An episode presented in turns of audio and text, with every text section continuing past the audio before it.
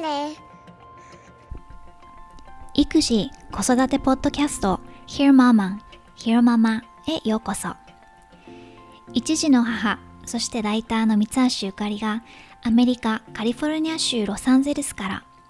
海外の育児・子育てにまつわる情報をお伝えする本音を大事にしたポッドキャストです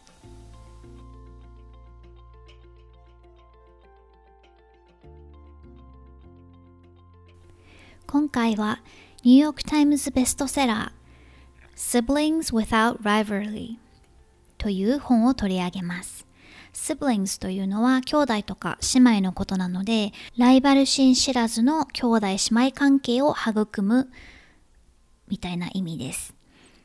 アメリカの Amazon には612件のレビューが投稿されていて、5つ星評価で4.6を獲得してます。2人の著者による協調で、この前に同じ2人が書いた How to Talk So Kids Will Listen and Listen So Kids Will Talk という本は、これもまたニューヨークタイムズのベストセラーになっていて、一種のバイブル的な存在だったりします。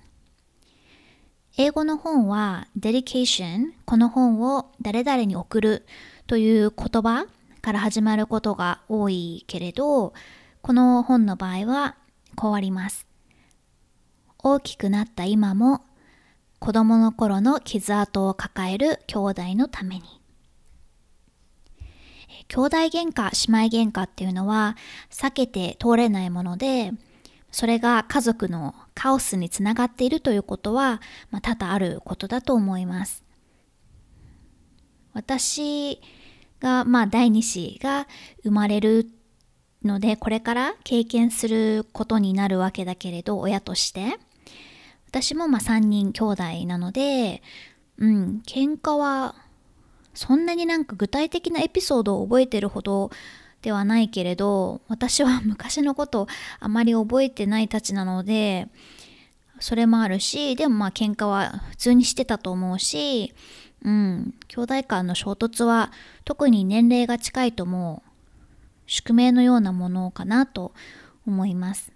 もう兄弟喧嘩って本人たちにとってもあまりいいことはないんじゃないかと思うんだけど、まあ喧嘩してね、勝ったとか自分の欲しいものが手に入ったら、まあ、それは一時的には嬉しいかもしれないけれど疲れるしストレスだよね。でも兄弟喧嘩は起こる。本では冒頭でその理由についてこんな風に説明しています。The experts in the field seem to agree that at the root of sibling jealousy is each child's deep desire for the exclusive love of his parents. 専門家は兄弟間の嫉妬心が芽生える根底には両親の愛を独り占めしたいという深い欲望があるという点で同意している。なぜ独り占めしたいのか、親の愛をというと、まあ、子供にとって親は生きていくため、また自分がこう才能を開花するために必要な全てのリソース、例えば食事、家、うん、自分の価値というものを与えてくれる存在だから、でも兄弟がいるってことは、その大事なリソースが減ることを意味する。両親と過ごす時間も減るし、辛い時にかけてもらえる言葉や時間も減る。両親が他の兄弟にあんなに構ってるってことは、きっと彼らには価値があって、自分には価値がないんじゃないかと。うん、それはまずいっていう思考回路なんだそうです。本ではその兄弟姉妹喧嘩が絶えずにもうどうしていいかわからないっていう親を招いたディスカッショングループの様子が描かれていてそこでママやパパに一つのエクササイズを提案しています。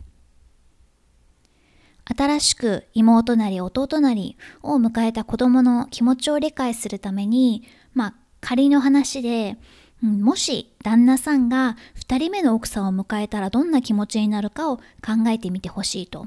あなたならどんな風に反応しますか？と。旦那さんが、ハニー、僕は君のことを心から愛しているし、君が本当に素晴らしいから、もう一人君のような妻を迎えることにしたよ、と、ある日言ってきたとする。2人目の奥さんが家に来ると、まあ、彼女は若くて可愛らしいと。3人で一緒に出かけると、周りの人はみんななんて可愛いの？と、もう一人の奥さんばかりに感嘆する。2人目の奥さんに洋服が必要だと。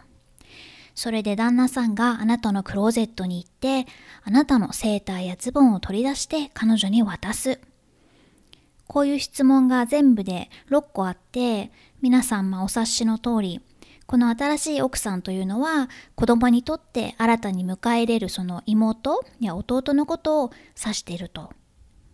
子供に起きていることを大人の状況に例えることで、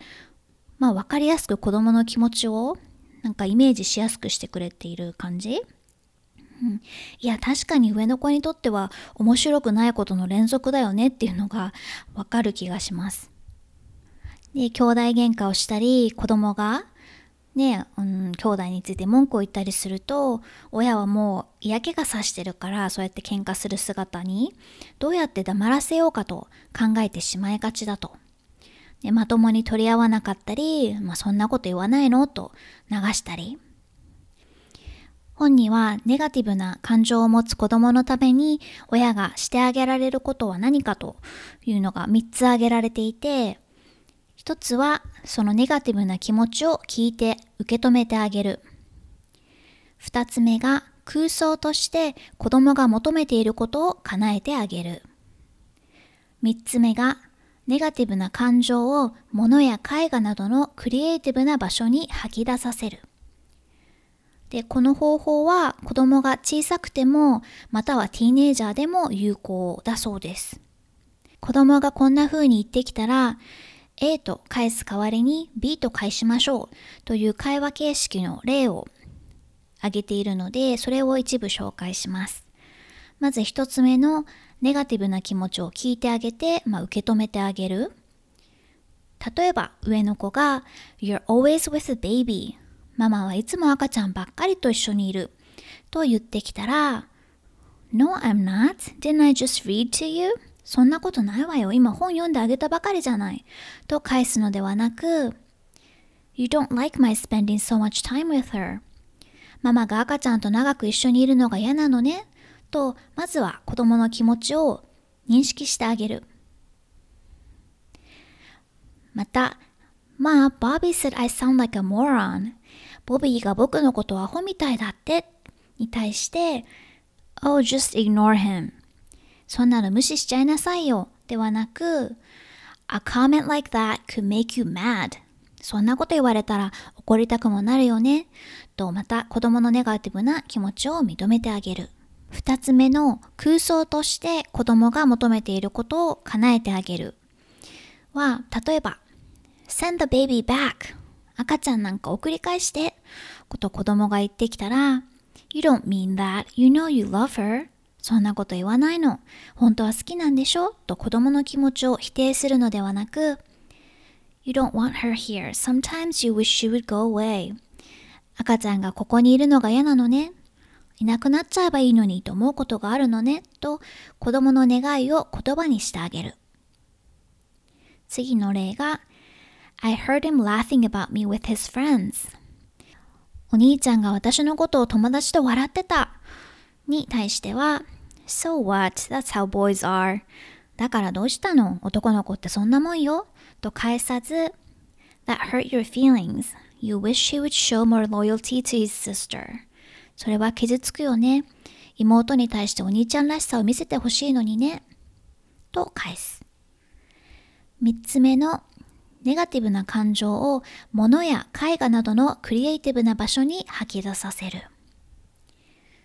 She's mean. She never lets me go with her. お姉ちゃんは意地悪だよ。僕を一度も一緒に連れてってくれないもん。と不満を言う子供に対して、Stop whining. You know she doesn't want a kid's sister tagging along. いつまでもうだうだ言うのやめなさい。妹になんかついてきてほしくないんだから。と言わずに It's no fun being left behind. Wanna draw me a picture of how you feel? 置いてきぼりにされるのはつまらないよね。今の気持ちを絵に描いてみる？またこれは親がついつい無意識にやってしまうことだけれど子供を比べないことの大切さが最初の方の章で強調されています。で著者自身がそんなついついからどう抜け出したのかという部分を紹介します。Whenever I was tempted to compare one child to another, I would say to myself, Stop, don't. Whatever you want to tell this child can be said directly without any reference to his brother. The key word is describe. Describe what you see, or describe what you like, or describe what needs to be done. The important thing is to stick with the issue of this one child's behavior. Nothing his brother is or isn't doing has anything to do with him. 一人の子供をもう一人の子供と比べそうになった時、自分自身にダメ、やめてと言い聞かせました。子供に言いたいことは、もう一人の兄弟に触れることなく直接言えるはず。この時のキーワードは説明すること。見ている光景を説明する。こうしてほしいという希望を説明する。やらなきゃいけないことを説明する。大切なのは、その子自身の態度や行動がどう問題なのかということだけに触れること。兄弟がどうだとか、兄弟はこんなことをしていないといったことは、その子には関係ないのです。録音後期。今回の兄弟間のライバル心については、まあ、言うまでもなくこれから我が家が迎えるであろう試練なので取り上げてみました。うちは妹のところも男の子2人で年齢は3歳差で結構まあ近くて カオスだったのでちっちゃい頃、うん、今からドキドキしてます。兄弟関係っていうのは年齢差とか同性異性かっていうのも結構、うん、どれだけ喧嘩するかとかに関係するような気がするけどどうでしょう？うちは前にも話した通り3人兄弟でそれぞれ2歳差でした。それこそ高校生とかになって2歳下の妹に対してライバル心とか面白くないみたいな気持ちはあったけれど4歳下の弟に対してそういう感情を持った記憶はあまりないので、うん、同性で年齢も近い分比べてしまいやすいのかなと思ったりします。Siblings without rivalry から何か一つを学ぶのだとすれば、それが上の子でも下の子でも子供のネガティブな感情をまずは受け止めてあげるってことかな。怒ってても嫉妬してても悲しんでても子供がその時そう感じてるのは事実なのでまずはそれを受け止めてあげないとうんそれこそね親に伝えてくれてる分には良くてそれをなんか兄弟を叩くとか、うん、違う形で出してしまう方が怖かったりするかな。ツイッターで少し前に見たんだけれど、なんか優しくなれるテントだっけな。なんかその兄弟が多分喧嘩とかして意地悪をしてしまうことが多いので、そのテントに入るとなんかこう気持ちを落ち着かせて優しくなれる場所だよっていう風に伝えることで、で、そういう場所を作ってあげることで兄弟喧嘩が減ったみたいなのがあってなるほどなと思ったんだけれど、まあそういうテクニックがあればぜひ教えてほしいです。さて、近況報告的なことは、まあ、少しずつ2人目のベイビーを迎えるための準備を進めています。といっても洋服はまた男の子なのでお下がりがあるしプレイマットとかまあそういう、うん、必要なものも基本上の子のを取ってあるのでいらないから哺乳瓶とかおむつとかそういう細々したものだけかな。うん、最悪カーシートさえ取り付けておけば万が一早くに生まれてしまった場合でも大丈夫かなとは思ってるんだけれどちなみにポッドキャストは時間がある時に前もって録音をするようにしているのでエピソードが公開された時には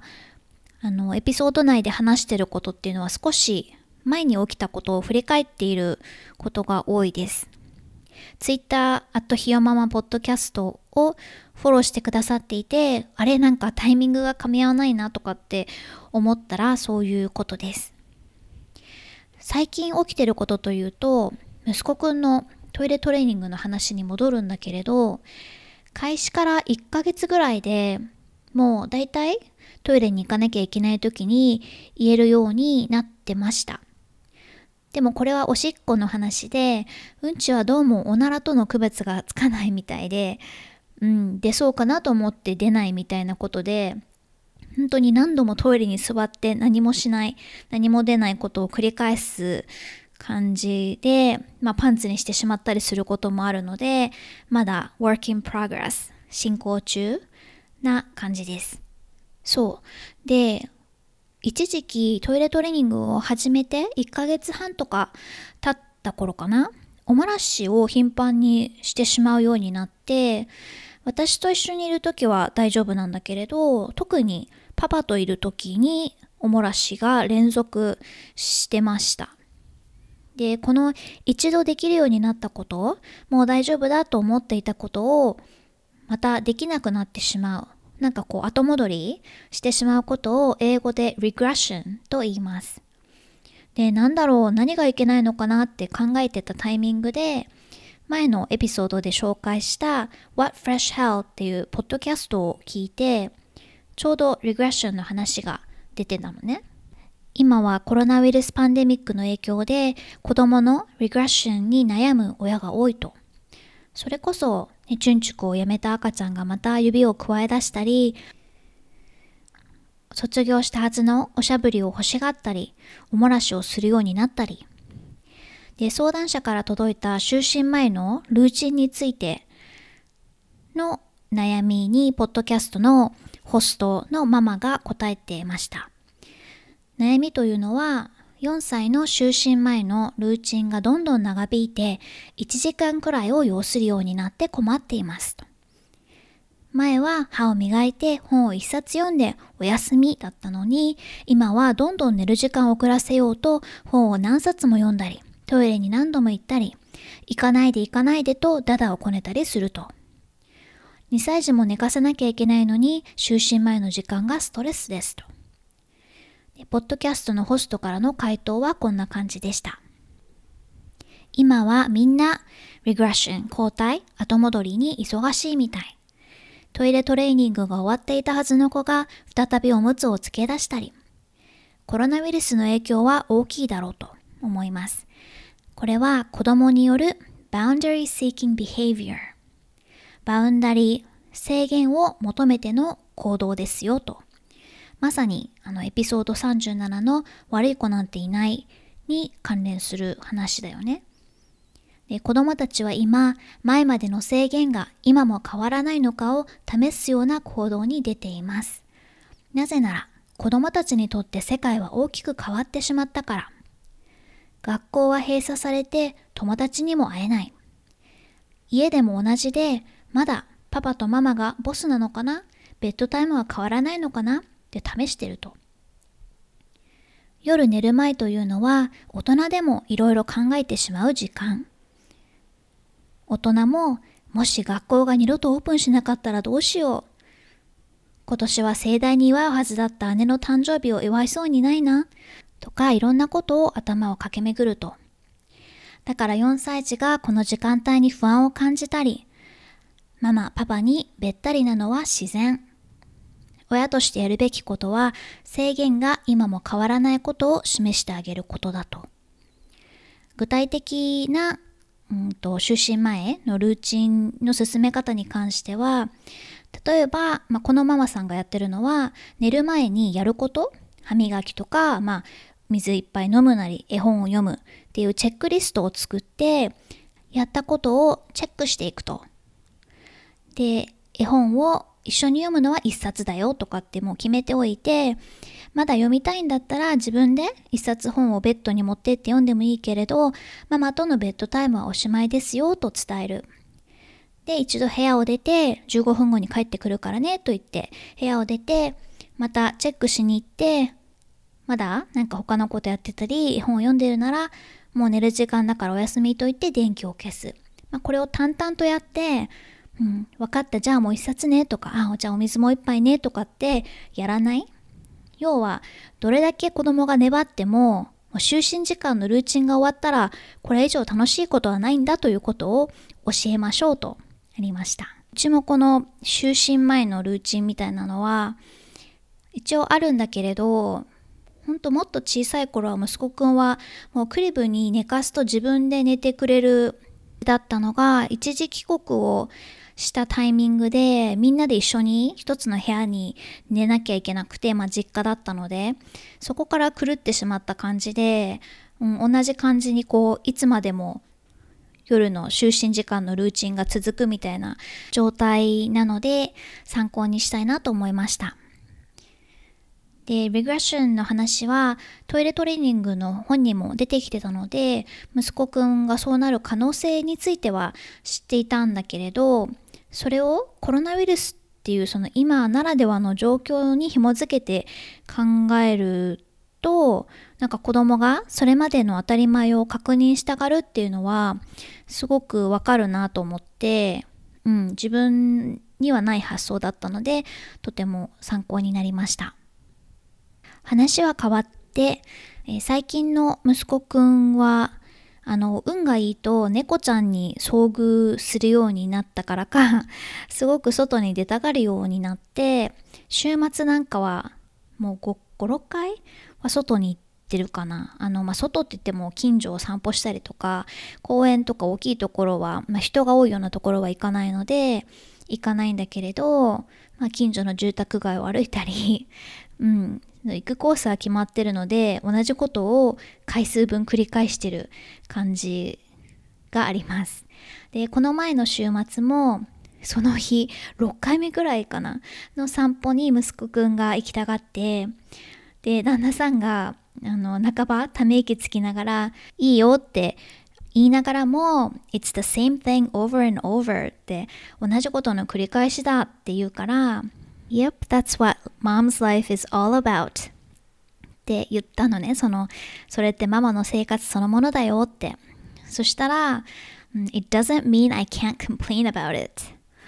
訳すと、それは分かってるけど、だからって文句言っちゃいけないわけじゃないでしょ？って言われて、この一言はね、うん、確かになって思ったの。仕事のこととか、まあ、仕事仲間のことで愚痴ったり文句言ったりすることは誰でもあると思うけれどママだってその生活について愚痴って当然だよねって。これは特に日本でだけどなんか欲しくて子供を産んだんだから子育ての文句とか愚痴を言うべきじゃないみたいな意見を見たりする。あとそれこそね不妊治療までしたんだから文句言わずに感謝すべきみたいな。なんでそんなに子育てする親に厳しいのって思ってしまう？なんか自分の生活について一切の文句や愚痴を言わない人がいますかって。ママにとっては子育てが生活そのものなんだもんね。その中で大変なこととか苦戦したことについて話したいと思うのはまあ自然なニーズで旦那さんの発言で子育ての大変さに関してなんか文句とか愚痴を言っちゃいけないんだってなんかこう無意識に思っている自分を発見した感じでした。それがねたまになのか頻繁になのかわ、うん、からないけど、まあ、文句とか愚痴とか、まあ、その時々の自分の気持ちを吐き出すのは健全だし、うん、悪いことじゃないよなと思って。これはあのこれまで仕事の顔としてツイッターアカウントをやっていたところから子育てに関する新しいツイッターアカウントを始めてママさんたちをフォローしていても思うことです。みんな綺麗事とかじゃなくしんどいこととか我慢できないことについてつぶやいていてうん。みんなだから吐き出し口になってるんだよねツイッターが。これを匿名じゃないとやりづらいっていうのはまあ残念ではあるしいつか変わったらいいなとは思うけれど、うん、one thing at a time まあ一つずつでそういう場所があるのって大事なことだなと思いました。ということで今回は兄弟間のライバル心について、まあ、その対処の方法について少し紹介しました。今回も Hear Mama を聞いてくださってどうもありがとうございました。ではまた次回お話ししましょう。